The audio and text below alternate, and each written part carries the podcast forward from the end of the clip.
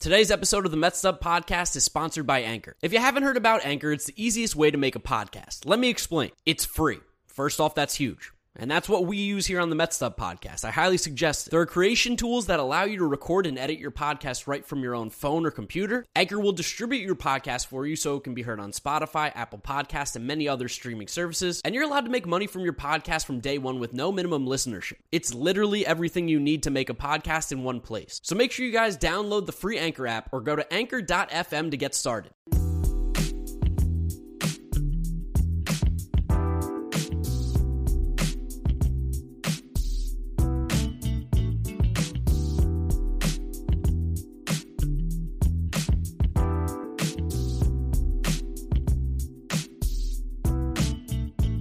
What is up, Mets Up listeners? Back here for episode number 75 of the Mets Up podcast. Hey, three quarters of a way to 100. We're almost there. This episode, we have no new baseball news or anything to report on. We're going to, you know, talk about the lockout. We got some more negotiations, some more details about the previous labor meeting. So we'll go over all that as we have in the past. We're going to answer some viewer questions. We're going to give you a projected lineup and rotation for the season as if it were, you know, to start on time. We'll see. We'll make some moves. We'll give you our lineup one through nine, and we'll tell you what it's going to look like. Because, of course, we also know that the DH is going to be a legitimate thing in Major League Baseball in 2022 and we'll just continue to talk Mets baseball as we do. Now, here's a little fun fact for you guys. We are getting our first MLB player on the podcast next week. Trevor May is going to be on. He's going to be our first guest. So uh, keep an eye out for that. Make sure you guys are following us on Twitter, Instagram, the YouTube channel. Subscribe so you don't miss out on any of this. And if you're listening to us, make sure you're following on Apple Apple Music, Apple Podcasts, Spotify, Google all that kind of stuff so that you don't miss out on the Trevor May episode because that's going to be a lot of fun. Really excited to get that one locked in for you guys. And uh, let's bring in James. James, how you been? I've, i mean, I've seen you like the last two days, pretty much all day, so I know how you've been. But yeah, you know exactly. I've been birthday episode though, birthday podcast. Yes, big shout out to James. Uh, Twenty six. Welcome to the club. Yeah, great. Gotta do my health care. Yeah, that's that's one of like the worst things is like having to figure out. It's like to pay for my own health insurance. Well, yeah, you have a job, but I need to pay for my own health insurance. I still have to pay for it, not as much as you, but it's still money that's coming out of my pocket going into health insurance. Of course, yeah. Not one of the uh, big downfalls of getting older. Oh, it's a brutal birthday, 26. Nothing good. Should be going out celebrating. Like, I got to figure out who's going to pay for my medical. I'm sitting at the bar like, fuck. What plan am I going with? Cigna? Aetna? What am I doing here? but uh, in terms of baseball, how are you feeling? Also bad? Yeah, it's not great.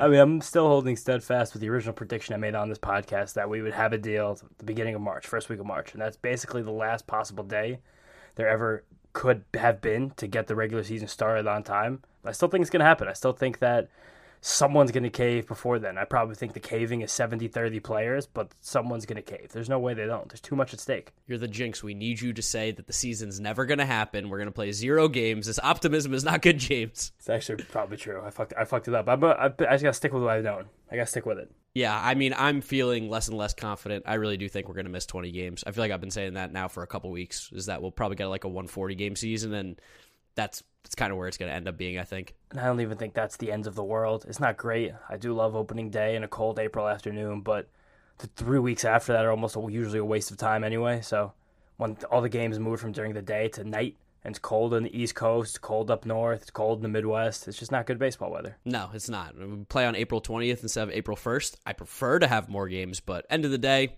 not not the biggest biggest deal. No, not at all. I guess now we should run through what actually happened last week to bring Mark and I to the state of massive negativity about the uh, the future collective bargaining agreement between the owners and the players. Last week, each group between the owners and the players basically had their own summits. It's kind of funny how they're how the press was being handled for them. Like all the players got together in Arizona and had this like meeting, and they were like, "Oh, we're still so united. Like we're still all together." And they have to say that, and maybe it might be true and the owners went all to Florida. But that's a classic old guy move. Go to Florida. Players all went to Arizona. Way better. And they uh they got ready. What was supposed to be this massive proposal. The owner's first proposal in what is now what like 10 10ish weeks of lockout 8 weeks Yeah. of lockout Real long time. yeah first one they were ever going to bring to the players and it was just again more of the same with them kind of just posturing and like they basically just dropped a low ball offer which is just kind of frustrating at this stage in the game but it does show that neither side really has a lack of urgency which means that I don't even know what that means. Actually, it means that we're probably not going to start the season on time. Yeah, lack of urgency from both sides means we are definitely not starting the season on time. It feels like because if there was even just a slight urgency from one side, it almost feels like they think that that would be like showing their hand, and then they're going to get screwed. No one wants to be the first to really make this like huge concession, but it seems like the owners really have no plan on doing it like ever. No, and the players actually, there have been some reports that some players actually feel that their side has been too easily easily willing to negotiate, and now they kind of put put them behind the eight ball without the owners ever making a move. It's kind of like I don't know. It's kind of like a war tactic where you just stand completely still, make sure all your defenses are good. Like if you ever even attack a little bit, like you're leaving something open that they can get into you attack for. Because again, this owner, this uh this offer was something that Rob Manfred said over and over again in, in his like laugh laughing press conference. This is gonna be a great offer. It's gonna be really good for everybody. It was something that they thought would be really good and possibly accepted. But immediately after the offer left their hands and went public, Jon Heyman is one of the biggest shills ever for Major League Baseball. Said that Major League Baseball understood the proposal carried no hope to facilitate a deal in the coming days and would only trigger further negotiations. Immediately deleted because it completely showed their hand that they were lying to the media. I mean, can we talk about the media and like what is going on with Manfred and all this because he did this press conference right before the Super Bowl and was kind of given this optimistic feel of like, oh, it's going to be great. They were stealing headlines before the Super Bowl and like what was kind of a quiet media week, it felt like, honestly, for the Super Bowl, like in terms of what they've been in the past. Mm-hmm. And Rob Manfred was kind of like, oh, it's we want to have baseball. Spring training is not going to be postponed. Nothing's been pushed back yet. We're going to be playing baseball. Blah blah blah blah. Again, doing the same thing he's done all off season long, which is make it seem like it's the players' fault and not the owners. But as we know, the case is that Major League Baseball locked out the players. If there was no lockout, things would be going on completely as normal and there could still be negotiating going on. But Rob Manfred gave this, you know, very peachy outlook that things were going to be okay. And then immediately, like afterwards, like you said with this deal, we knew that there was nothing good in there. They really didn't make any sort of like actual negotiations besides getting it started, I guess, which is what like the hot term everyone is using is that they're at least starting to negotiate now.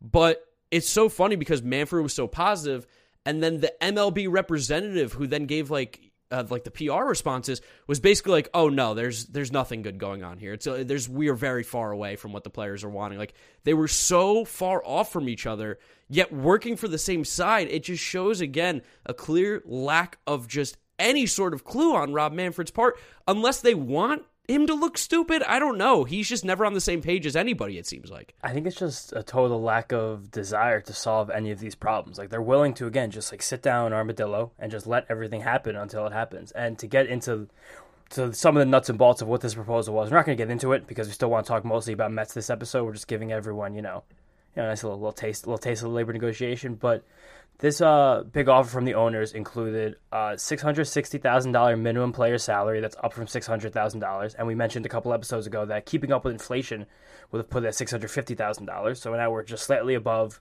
where this has been for the last seven years anyway.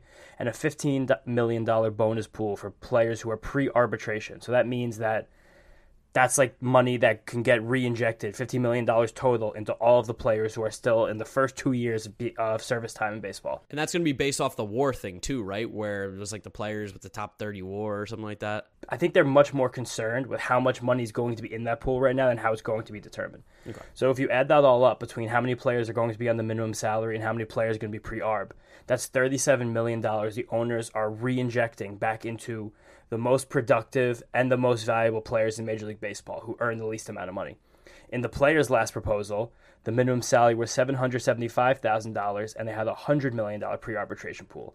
And as you add all of that up, that's $180 million being injected back into the most valuable and most talented and least lowest paid players in baseball.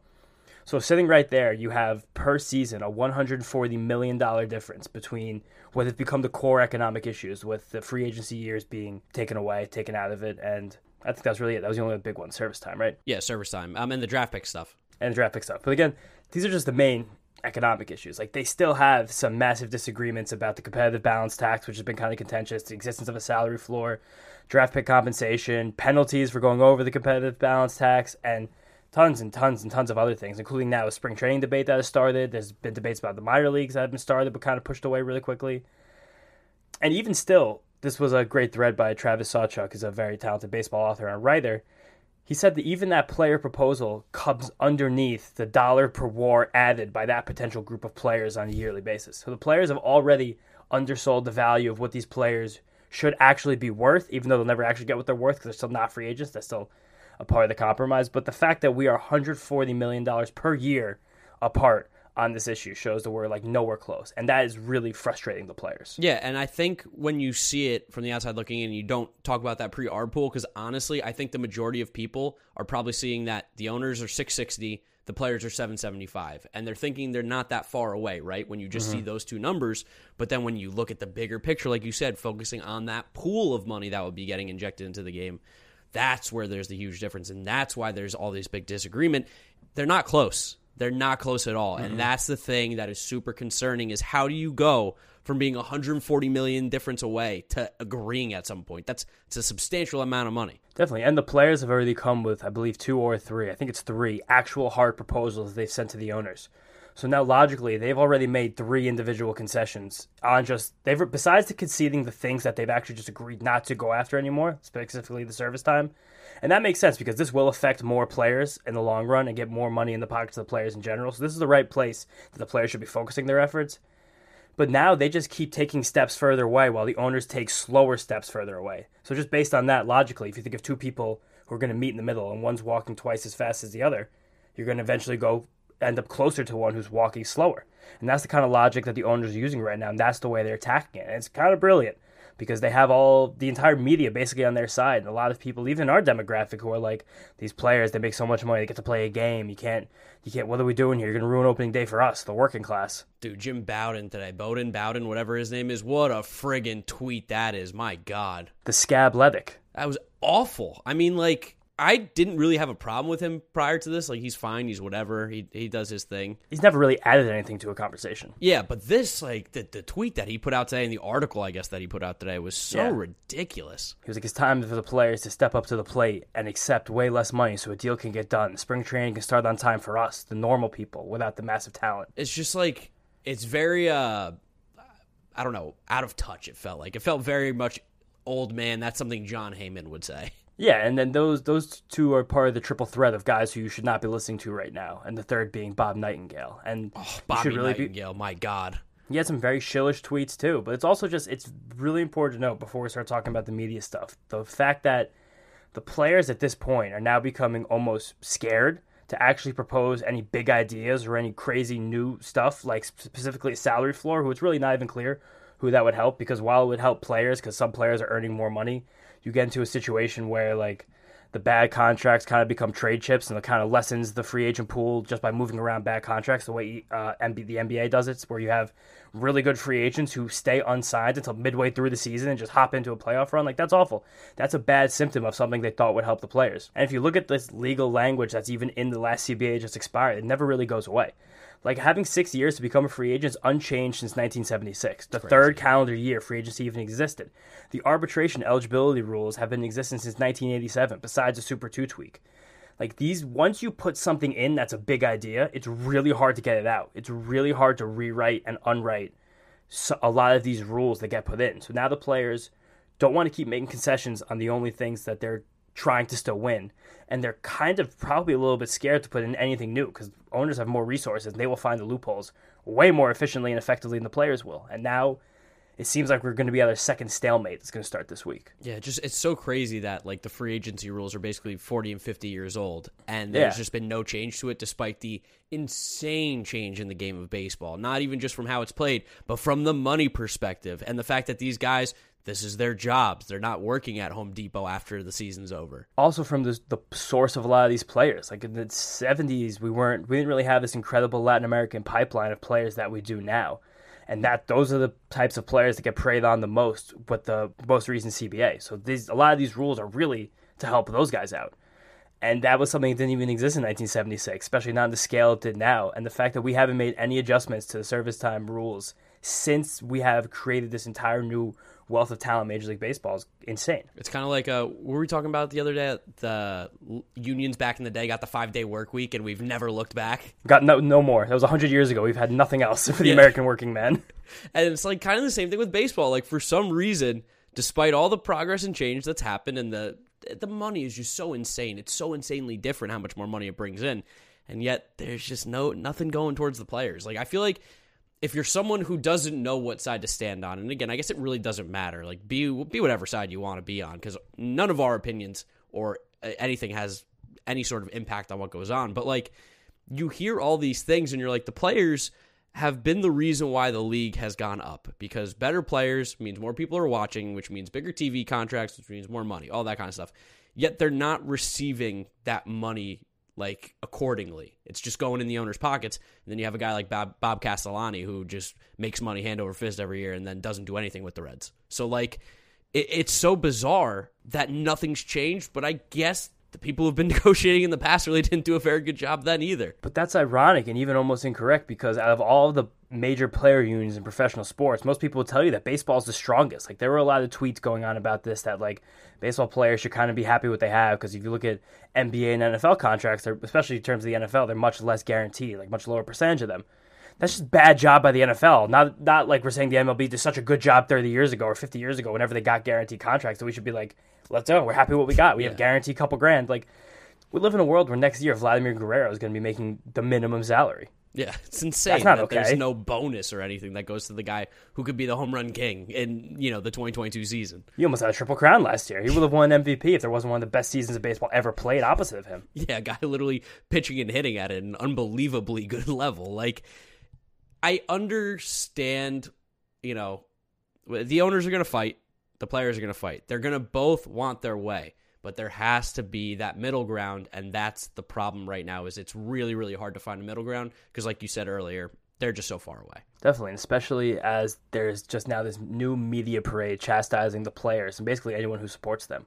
Which it, it, it does mean the owners probably have recognized the fact that this is probably the most pro labor the public has ever been in a professional sports negotiation because you've always again had that line like oh they play a game for thousands of dollars hundreds of thousands of dollars millions of dollars i'd play it for free well you suck so it doesn't really matter how much you play for because you're not good at it yeah like you can't throw a pitch as hard as brandon woodruff you can't hit the ball as hard as Vladimir Guerrero. Like you're irrelevant. No one, not a single person outside of like maybe like your your your mom or dad are gonna pay to sit in a seat and watch you play.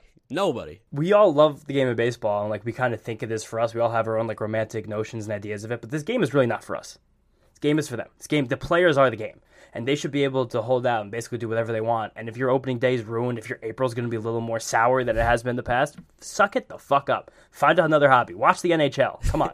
yeah, I want baseball back as soon as anybody, but like, I mean, eh, it's just hundred percent. I want the players. I want the players to get a good end of the stick here. I don't want them to get the short end, and. uh it's just it's just tough. It's tough because like you said, it's really really hard for people to get their head wrapped around the idea of like the millions of dollars. Like, well, I would love to make six hundred and sixty thousand dollars a year to play baseball. It's like, yeah, well, when you watch a movie and Leonardo DiCaprio's not starring in it, even though he's perfect for the role, do you go, ah, he's a piece of shit. He didn't get paid enough. Uh, you, he he wouldn't take twenty million dollars to be Jack Reacher on Amazon? Are you kidding me? Well, dude, that's kind of like that Casey Sadler thread I sent you yesterday, right after the Super Bowl. Yeah, that was really good. Yeah, I'll, I'll share it right now. Some random guy on Twitter. I'm not even going to give him I don't know the name because he's a loser.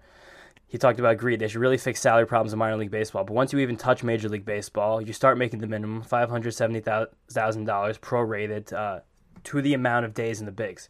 Just a cup of coffee or a month call up will make you more money than most people make in a year. And then Casey Sadler quote tweeted this. I can't believe he found this. Kind of cool. But he said, "I hate comparing because one struggle doesn't cancel another's.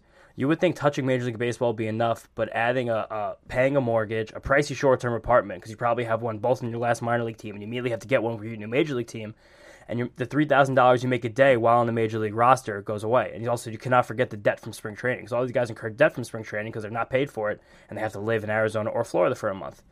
And then again, people went wild because he did say three thousand dollars a day, and like that does seem out of touch because three thousand dollars a day for ninety nine percent of the world would be like that'd be such an insane thing. Like a lot of Americans, especially people in our age demographic, you make three thousand dollars in a month, you're doing pretty well. And then Casey Sadler said, "Yeah, but three thousand dollars, you come up for one day, you get sent down, you can't come up for another ten days. Three thousand dollars is a lot of money. I get how that sounds, but the expenses it goes quickly." Especially go along with a lot of the expenses that people, baseball expenses that people outside of baseball would not understand. It's an up and down grind, and you're really thankful when you're the one who can actually make it. And then, yeah, one more uh, tweet at someone just says he's out of touch again. He quote tweeted, said, Dang, I guess that's true. But you have you know I worked at a vitamin world in the off season to pay me and my wife's bills, and my twelve thousand dollar a year salary was not cutting it. My wife also worked three jobs, and I did baseball lessons on the side. We bought a $70,000 foreclosed single family home because a mortgage was less than rent, and we still had to apply to the government for food assistance. Damn. It's like a lot of these fringe Major League Baseball players, and we've said every year that numbers between 60 to 80% of the players who are on the minimum salary, you really struggle to make ends meet. And it kind of gets lost in the narrative and lost in the media and lost among just the general population who are not really involved in this game on a day in and day out basis that it's tough. It is a struggle. It's really hard, and you're going to lose a lot Major League Baseball players if they don't get some slight benefits here. I mean, of the listeners that we have, I would say what maybe five to ten percent actually know who Casey Sadler is as well. Like, think about Yeah, how right. many of those guys exist. There are a lot more of those than like the JD Davises of the world. Blankenhorn last year never got his car from Oklahoma City. Yeah, dude was hopping around to four different teams, four different cities. Imagine that too. If you're a guy who gets traded a couple times during a Yeah. year, I mean, eh, I, there's not many places that are going to give you a really cheap rate for a one month rent. especially if you're getting traded from the Dodgers to the Mets while you're still in AAA and you're the you were in Los Angeles. You probably didn't get housing there. Maybe you were staying in a hotel during your home games. You had a house in Oklahoma City because that's where you started the season. You wind up in Syracuse, and then you end up popping up and down between Syracuse and New York for the next couple of months. Like that's a crazy, insane lifestyle for someone who, when you're down, not in the major league team, you're making a couple hundred bucks, Yeah, and maybe for the week. and again, like I don't think any of these players really want like a woe is me. Like I, I the No, out of touch course not. thing is like definitely ridiculous overreaction. But the idea is that like yes, while this would be a lot of money to you, like I don't think you're really thinking about it like you should be. There's a lot Yeah. more intricacies than it's six hundred thousand dollars. Like well, not really. Not Like, actually. It's not actually how it works. And one of the things that was proposed in this last um proposal was the fact that you could only send players up and down now a maximum of five times during a season. So then at least you would guarantee that player a couple more days of making that money. Maybe you can clear thirty thousand dollars in the season, Yeah. and then and then you got to figure out the rest of your year because you can't get paid in the off season because there's no games. No, like uh, it, it. Again, this these labor negotiations are for the little guys. It's not for Mike Trout. It's not for Gerrit Cole, Jacob Degrom. It's not for those guys. It's for the Luis Guillormes. It's for the Travis Blankenhorns. It's for all the guys who are shuttling up and down on those minor, you know, the minimum contracts. You gotta gotta keep out for those guys because again, they are the sport. Akeem Bostic. Yeah, Akeem Bostic. That guy literally was up for a day, so he got his three thousand dollars, and he was definitely shuttled around all throughout the minors. And you make no money in the minors; you make zero dollars. It just goes to rent and food, basically. And you- it's probably only like Chipotle and McDonald's at that point, depending on where what city you're staying in. But if anyone does want to keep closer tabs on this, then Mark and I can give. There's a couple really good accounts to follow. Eugene Freedman is a labor lawyer. He's been the king of this whole thing. I think his follower count is like quadrupled since it started, and he fucking deserves it because he's great. Killer. He gives very real and clinical and legal, practical takes on every single thing that's happened. Maury Brown, also who writes for Baseball Prospectus, has been on top of it, and who I mentioned before, Travis Sawchik. He uh, he's also on top of it too. He actually wrote a credible book called The MVP Machine, which is about how these players are valued in terms of owners and what money needs to go into having exceptional baseball talent on a roster. As Steve Cohen said, right? Uh, draft picks. It's almost impossible to not make your money back on those guys. So Yes. that's Uh, I'd be, stu- be stupid not to sign them. yeah. I I think uh, the players should be just coming with that tweet. They should just print it out and hand it to them. Uh, Look at this. You make money on guys who never touch the majors. Sometimes, Thanks. Man, it sucks. It really sucks. It is absolutely brutal. It's so terrible that we have to sit here on February 14th. Like, it's one of the things that usually gets through February. We said it last time. February's a tough month. You get the Super Bowl, and there's nothing for the rest. You usually get that pitches and catches, the sprinkle of baseball, and that keeps everything moving. You see the sun in Florida on TV, you're like, okay, nice. It'll be really cool to ask uh, Trevor May next episode his thoughts on some of this stuff because he's been pretty vocal uh, on social media, on Twitch, and everything. And I would I would love to hear how he feels as a player because that would be a cool insight that maybe you wouldn't get through like regular media. I would love to hear what Trevor May had to say. I'm very happy that you we were able to lock that down. Yeah, no, that was cool. That was uh, I said to him like, "Hey, you ready to go?" I, I tried to get him for today. If you guys didn't, Yeah, yeah. you don't know the story, but I was like, "Hey, Trevor, uh, any chance today?" He's like, "How about next week?" I was like, "That works. Lock it in." I'm gonna be in Try. Texas. Shoot your shot. Yeah, I'm gonna be in Texas doing it. We're not gonna have the good setup, but hey, we're gonna have a good mic. We're gonna be clean. All right, switching gears here on the second half of the Mets Up podcast. Let's actually start talking about the Mets here. We asked for some viewer questions, and we got some really good ones. Really good ones. Really, really good ones. I think the one we're going to start off with first is going to be about projected lineup and rotation going into the season. Now, this involves trades, this involves signings, this involves the current players. It's not the roster that is currently built today, but what we think the roster is going to look like on opening day. So we're going to give you one through nine in the order, the positions, all that kind of stuff, as well as one through five in the rotation. So, James, you want to start it off? Where, where you want to go? You want to go pitching first, hitting first? I'd be down to go hitting first because I just, based on the way I think the season's going to start, I don't think that the Mets are going to really rock the boat very much on the hitting side, especially relative to pitching. Yeah, I, I honestly I don't have any really new players in on the hitting side. As much I as was I would- hoping you did because I wasn't going to. as much as I would love to throw a Kris Bryant or a Kyle Schwarber in there, I think that would be fun. Um, I don't know. I, I just can't see it right now. It feels a little bit more difficult, especially now with the DH being open to everyone. Kyle Schwarber's market just got a lot more competitive. Uh, Nelson Yes, Cruz's market just got a lot more competitive, and honestly, not interested in being in a bidding war for a DH. It's just not not part of my you know how we're built, especially with we have guys that can play it. No, it's I've said this over and over again on this podcast and other people's shows. Every single place under the sun. I said it extensively also last week on Tim Ryder's podcast, Simply Amazing. I talked about it for almost 10 entire minutes without him even getting a breath in. the fact that as the Mets lineup currently is constructed in their roster, we can't take on a pure DH. We need more guys who play defense. There's only like six guys in the entire roster who can't play defense right now, even a little bit. And almost all of them play in the outfield. So uh, we want to start off with the leadoff. We'll just go one by one, I guess. Yeah, I mean, I'll just I'll ride my nine and you'll ride your nine. Maybe Okay, we'll see if that's there's any fine. differences. Because I have probably one major difference that a lot of other people don't. But I think if it was me, this roster would read Nimmo, Lindor, Alonso, Marte, Cano, Canha, Escobar, McNeil, McCann. Yeah, I don't hate it. I, I, I know what you're doing there. That's the Marte hitting fourth, like the Rays do with Margot, second leadoff. I, I Yeah. see what you're thinking there. And also the fact that if I had to pick the better, like, because I think Brandon Nimmo should hit leadoff, even though I don't know if he's the best, one of the best pure hitter in this team, but he's that rare, um, except exception to the rule of like you should basically be hitting your best hitters as close to the top of the lineup as possible. He just gets on base so much, he probably outweighs that. And if I'm looking at Marte, Lindor, and Alonso, I'm thinking, who do I want to have the most at bats by the time the season's over? It's definitely Lindor and Alonso ahead of Marte. Yeah, that's that's pretty good. That's pretty good. I think we're fairly similar. So for me, I went Nimmo leading off, playing left field. Marte hitting second, number two. I love Marte, thinking that he could be a number two guy. Lindor three. I think Lindor in the three hole, especially with the guy behind him and Pete Alonso, would be a nice little boost to his game. He's been so patient, right? The la- that last season, there's a lot of times he's going to be able to get that walk and get Pete up in the first inning. I feel like so. I got Pete hitting four because again, Lindor really patient last year. We saw that improvement. Five, Mark Canha. No, I'm doubling up on the righties, but I just think he is like the fifth best hitter in this lineup right now. Mm-hmm. Six DH, Robinson Cano. Seventh, Eduardo Escobar. Eighth, Jeff McNeil. Ninth, James McCann. So to me, I didn't do the full lefty righty flip flop. I kind of went with just like who I think right now are the best hitters on this team and kind of just went one through nine. Um, I, I could see some changes here, though, without a doubt. Definitely, and I think there is a chance that we enter this season without one of either J.D. Davis or Dominic Smith or Robinson Cano on the roster, and that would again that would open up an opportunity to sign someone who could be more DH forward, maybe not entirely DH like Nelson Cruz, but someone who is more of a hitter than a fielder.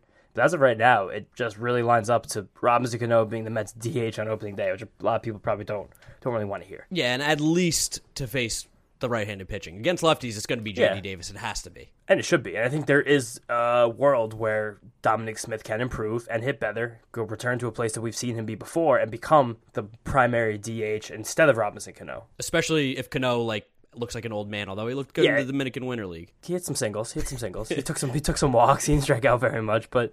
This whole thing's gonna be very subject to maneuvering. Make sure, I think the Mets are gonna make a lot of small moves on this side of the ball before the season starts and the crazy frantic period we're going to have between the lockout being lifted and the season starting. I think the Mets are gonna acquire a lot of small and like niche players. A Jonathan Villar. Yeah, someone like Villar. Someone I was, had someone on my list today. I totally forgot was a free agent. Who is it? Oh, like Niko Goodrum, Yeah. Pham, McCutcheon, like guys like that. Donovan Solano, Brad Miller, players like that are going to be added to this roster and kind of beef up uh, the AAA team as well. But I think that you have the core of hitters the Mets have are the ones we're going to go into the season with. Yeah, and then on terms of pitching side, rotation, I'll, I'll get us started off this time. Degrom, Scherzer. You know, if you've been listening to this podcast, who I'm putting at number three, it's Carlos Rodon. Go and get him, get him right now, and then we'll go with Taijuan and, Carlos Carrasco as a uh, four five. Hey, I'm uh, I'm very similar to you because I do think the Mets are going to go get Rodon. So my five is Degrom, Scherzer, Rodon, Kikuchi, another one, another Bo- I think he's a Boras guy, right? I think so.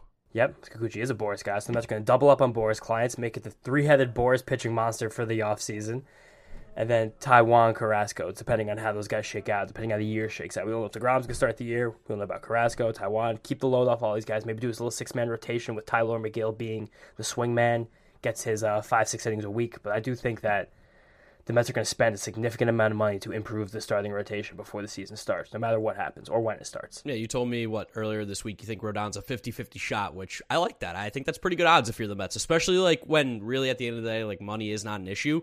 If it is 50-50, we we kind of win that. Definitely. And I think that if you're more willing to take on risk, especially in the case of Rodon, you will win that. Because if you are willing to give Rodon the, the $22 million a year for three or even possibly four years, as scary as that seems. I do think that is what it's going to take. At least four for 90. Because I saw did see another one of our uh, our listeners ask what years of money would look like for Rodon. Yeah, I, I would think he's got to get at least at the absolute minimum, it's going to be 20 million, maybe a little bit longer if it's going to be that 20 million number, and then a little bit higher if he's going shorter term. But I think probably Rodon wants to be locked up somewhere for a good piece of time. If I were him, I would be. I mean, especially playing with this year to year roast beef elbow thing. But I think you just, if you do get Carlos Rodon, you kind of have to bank him this year for, I would say, 120 innings. You're going to be getting 120 really solid innings, possibly spectacular innings for some of those. But I don't think that you're signing Carlos Rodon as a workhorse. I think that's why if you do sign Rodon and you do give him that money, you do have to sign a guy behind him who you can trust to give you winnings, whether that be Kikuchi or Pineda or Tyler Anderson or um, who Some else real non-sexy names. Yes, oatmeal. We need oatmeal. Cueto, Davies, like really disgusting. Maybe again, or if you want to like package two risks together, do like Rodon, Danny Duffy, Rodon, Matthew Boyd, Jakob Junis, uh, Vince Velasquez, your boy Drew Smyly. Like you do have to put Rodon like in a sandwich with somebody else. You can't just get like a turkey and bread.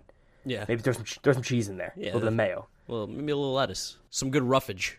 Yeah, get it all together. You can't just. You kind of have to think about Rodon as like a short, a short-term starting pitcher because that's kind of the way baseball's going anyway. So you just got to re, re, everyone's to recalibrate. Yeah, but I do think with that team, the way that both of us have put it together, I mean, we're relatively similar. Go go figure. The guys who talk about the Mets all the time are pretty similar. None of us have Yeah, crazy yeah. takes, which probably would make for better content if one of us was really just out of out of nowhere. Carlos but- Correa, their base, New York Mets. Yeah, Trevor Story. We're gonna move him to uh, second base. Uh, Like, yeah, it'd be fun. One of you listeners out there did ask us the percentage chance that Carlos Correa would be a Met. I would say two, two percent. I was gonna say five. So five. I like. Okay, there you go. So 5%. split the middle, three and a half. it's like uh, whatever the percent of a scratch off is to hit. You know, I, Yeah, I'll give that for. Carlos Correa. Whatever percent that we would win our bets, whatever percent that would be. Yes.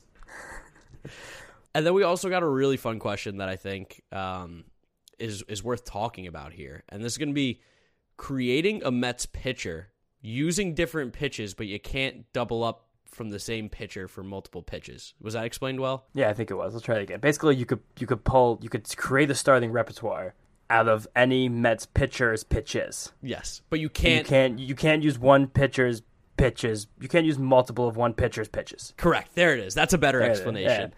There it is. And I do want to ask Trevor May this later too, because I think that would be kind of sick to hear him talk about it. Oh, he sees these guys more up close. Hundred percent. I would love to hear him. So, uh, fastball. Who you going, James? It has to be Jacob Degrom. Yeah, I mean That'd it be- has to that'd be. be insane. Now I will say this, based on like I was looking at other pitches, right, of like guys on this team, I almost considered giving the fastball to Edwin Diaz and not Jacob. I was DeGrom thinking that too, or Trevor May. because DeGrom's slider is just Yeah. like simply the best slider in baseball by like a pretty wide margin. Had like a whiff rate of almost 60% last year, which is insane to say out Mm-hmm. loud. And I was like, as good as his fastball is, like it's not something we've never seen before. It's just DeGrom is that good. He makes it that good kind of thing. So like do I want to lose a little on the fastball to have just by and large the best slider in the game? That was that was the thought in my head. Definitely. I honestly was thinking about that too, but in the reverse because I know that DeGrom's fastball is sick as shit and the slider's also incredible, but we have two of probably the other 15 best sliders in baseball on this team between Max Scherzer and Edwin Diaz. It sucks for this exercise that our three best pitchers, three most talented pitchers, all three of their best pitches are the same. Yes, they're all the same. None of them throw like a sinker, throw a cutter in there. And we have to we're going to have to lose one of these one of these guys pitches. So I have to ask you, if whose slider would you take between Well, you get two. You get a fastball and the slider. DeGrom, Scherzer, Diaz. Like which pitcher are you leaving off that list? I- took Diaz's slider. Over Scherzer's? I took I took it over Scherzer's, and the reason being kind of kind of goes into what I said before, is because Scherzer has a pretty nasty changeup, and it was pretty devastating last year. Did really well. So I ended up taking his changeup because there was no one that the Mets really had that threw a great changeup last year. Interesting. I kind of like not a great changeup last year, but I still like Carlos Carrasco, the pitcher he is and the pitcher he's always been. And I have always loved Carlos Carrasco's changeup. His changeup was one I was actually going to probably take if it were me. Okay, that's and fair. I was yeah, and I was gonna I was gonna try and pair that changeup because when you're when you're kind of creative a repertoire here, you want all the pitches to at least work off of each other in a way to where the hitters will not be able to identify which ones. And I thought Carrasco's changeup would have worked really well off of Taijuan's two seamer yeah, I uh, because you kind had- of have reverse moving actions there. I mean, we also don't have many picks for a two seamer left on this team, but yeah, I No, went with he's the Taijuan's there. And then the last pitch that I was even thinking about at all, which will go really well off the Degrom or Diaz fastball, is of course Seth Lugo's curveball. Yeah, that's that's the only choice if you're a Mets fan. Yeah. Uh, you know who had the best curveball by far though was Rich Hill. Rich Hill's curveball. If he was still here, true. He's not in the Mets anymore. I wish he was still in the Mets. that should be it. Where's Rich Hill? Is he on a team? Red Sox. Oh yeah, We talked about that extensively in like November. That dude, that was 2021. That's a year ago. I said that like three straight episodes that we need Rich Hill back on the Mets, and people were giving me shit for it on Twitter. I would love Rich Hill back on this team. He would be such the oatmeal we need. I did have one more pitch though. What's that? Cutter. Who? Drew Smith. Drew Smith had a pretty good cutter last year. Hey, did have a really good cutter last He had like year. A, Flow. I think like thirty percent K or uh, whiff rate on his cutter last year. So I was like, give me Drew Smith's cutter in there. What a botch by us that we let him go on another Mets podcast before ours. I know we really, really messed that one up.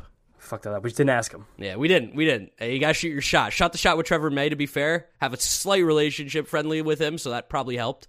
But you shoot your shot. You, that's how you find out if you can get people or not. That's all good though. So, but at the end of the day, here, my Mets best pitcher, put it all together, is the Degrom fastball, the Scherzer slider, the Taijuan two seam, the Carrasco change, and the Lugo curve. Yeah. So my five pitches are the Degrom fastball, the Diaz slider, the Scherzer changeup, the Lugo curveball, and the Drew Smith cutter. Nice. All right. I like that we actually were a little bit different there, much more different than we usually are in any of the things that we talk about. Yeah, no, he's usually pretty much on the same page here. Let's also, I guess, talk about what was one of the more fun questions that we got asked. Although I just saw you raise your eyebrows. Do you have something to tell me? I was gonna say might as well just kill it because I think the next one needs research. I've never, re- I don't know, I don't haven't researched it enough. Okay. Well, uh, you know what? Then uh, let's do this one then, because I think there's another really good one. Last question by Panda King OG. If you can pick one player to play to their fullest potential next season on the Mets, who is it? And that one, it's a real. That's a real thinking man's question right there, because I know. we've seen Degrom basically play to the fullest of his potential, and it, as much as it's great for us to watch, it doesn't really matter for the Mets. Almost like it keeps us competitive. So like I, f- I feel like that's probably an answer a lot of people would throw out there, but like, is that the right one? And I was also thinking about this question in terms of fullest potential. Like, it's about what we actually expect a guy to do versus what his potential is. Like, I can say, yeah, I want Francisco Lindor to play his, to his fullest potential, but the difference there is like one WAR. Yeah. Next year he's going to put up like four and a half WAR, five WAR. His fullest potential is like six, six and a half. Yeah. Same thing with Pete. Like Pete's going to probably put up a four or five win season. His fullest is like just a little bit more than that. It's like fullest potential. Like I think you have to probably look at either. This can sound kind of funny because these two guys I make fun of all the time, but it would be probably either Robinson Cano or Dominic Smith. Like imagine if Dominic Smith was just the best hitter in baseball again, like he was in 2020. He had 15% barrel rate. He had 50 extra base hits. Like that would be one of the most incredible things that happened. You just got Kyle Schwarber for free. Like we're talking about real fullest potential. Like if any man could play to his fullest potential, the best he could ever possibly be. I'm probably gonna pick Dominic Smith. Yeah, I'm I'm I really still don't know where I would go because like you said like with the Lindor thing, like yeah, he can play better and he can make a bigger impact, but like does that actually really move the needle? Pete, you can't pick him. There's just no way. No, they're two. They're those guys are two. Their medium expectation, like their fiftieth percentile, is basically too close to their hundredth. Like you kind of have to think about like what the likelihood that this guy does X, and this like at, within baseball, especially fantasy baseball, the way I like to think about things are like what's this guy's like fiftieth percentile of expectation, what's his twenty fifth, what's his seventy fifth, and what's his hundredth. You're almost never gonna get to your hundredth. The hundredth, I guess, was like kind of Ohtani last year, but then once you do that once, you kind of change the the grade of what you can score on and like just Pete and Lindor and Marte and even Nimmo, like their 50th percents are so solid that doesn't move the needle that much if you get that guy to 100. But again, like Dom or even a guy like Carrasco. Like imagine if this year Carrasco throws 180 innings, he wins 15 games with 3-3 RA and 220 strikeouts. Like, Well, that's Mets win division. That's where I was kind of heading was Carlos Carrasco is because like I know he's like so much older now and he's got the injuries and all this kind of stuff, but like we aren't too insanely far away from him being a really really good pitcher in Major League Baseball, like a top 25 guy.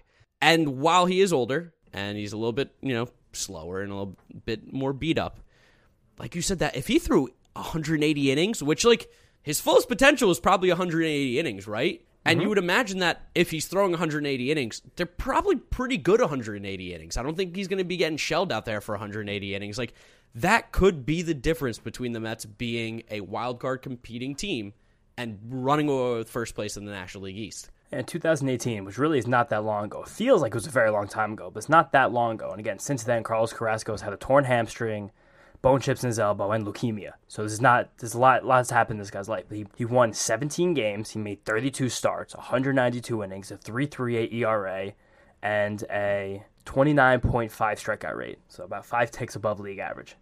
I'm not saying that you're going to get 31 year old Carlos Carrasco again, but talk about fullest potential. If any Met this year could play at their fullest potential, like that, that has to be where it goes. I think I or think Dom again. Yeah, I think him and Dom might be the two best answers. Like you can't pick McCann because McCann's fullest potential is again same thing, like not much higher. Like a two win player. I like. May, could you pick McNeil? You think McNeil could be a pick here? McNeil's potentially a pick because I guess because his fullest potential is hitting what like 330 with 20 homers. That's a pretty and sick. playing That, really good defense. Yeah, hey, like that's actually he actually could be the move too because you're looking at a guy who's like a stable like two win player, yeah, and then he could be like a five and a half which player. is like that's moving the needle. He was an All Star that year. Like he would be one of the best second basemen. That might be the winner for the hitting side of it. Yeah, that's moving the team's needle, especially because he's going to play the field. Even if Dom plays to his fullest potential, he's never going to step foot in the outfield grass. Never, never well. God forbid he steps foot in the outfield grass again. Please no. The only time ever I'd be okay with buying outfield tickets for a game.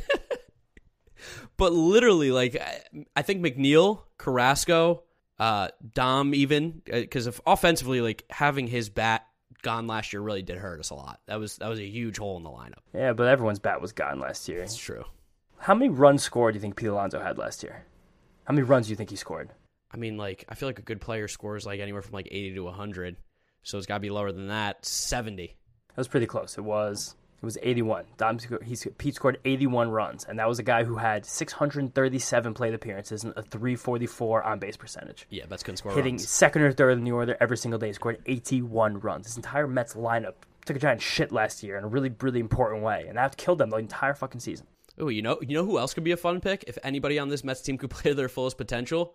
Oh. Francisco fucking Alvarez. If he could just Yeah, come up and play to his fullest potential in the 2022 season, oh my God, we're doing things. That's funny because um, Dan uh, Szymborski he, he runs the Zips projection method on uh, Fangraphs, which proven to be a very good projection system year over year, especially in terms of multi-year projections, which is the only projection system that's publicly available that does that. And he actually has for three years down the road, Francisco Alvarez already being a three and a half win player. For this year, Francisco Alvarez was a Major League Baseball player. He has him as a 1.5 win player, hitting 20 home runs in the major leagues if he played this year. Only a 220 average, but hitting hitting 20 home runs in the major leagues this year as a catcher. So imagine Francisco Alvarez this year could hit 25 homers and 250 while playing league average defense. Scary. That's the best season Gary Sanchez almost ever had. That would be uh that's that's a an outside pick for sure, but I think we definitely hammered it down with McNeil, Carrasco, Dom, those guys. They make more sense. Yeah, and this I really appreciate the listeners helping us out with some really interesting questions today. Some more that we're also going to get to next week. Some that we're going to actually ask Trevor May, really helping us out in a time when there's no ba- real baseball talk about. The fact that we can literally make things up for like 30 minutes and have it be interesting. Yeah, no, it uh, keeps the conversation going. We actually get to talk about the Mets, which you guys know we love to do, as you've listened to now 75 episodes of this podcast. Kind of crazy to say out loud as well. Yeah, so it hasn't even been a year. Not even been a year, 75. Hopefully, we have baseball news coming to you soon. If not, we'll still be here every week for the Mets Up podcast. Make sure you guys are following us on all our social media at Mets Up, YouTube channel Mets Up Podcast. Follow James on Twitter at Jeter Had No Range. Follow me at Mark, Apple Podcast, Spotify, Google Podcast. Make sure you're giving us a rating and a review. Following us there, Trevor May. Next episode, first MLB player, setup man for the New York Mets, Trevor May.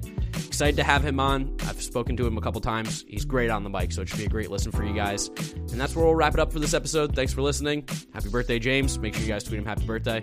And uh, we'll see you on the next episode of the Mets Up Podcast. Peace out. Peace out, guys. Thanks for listening.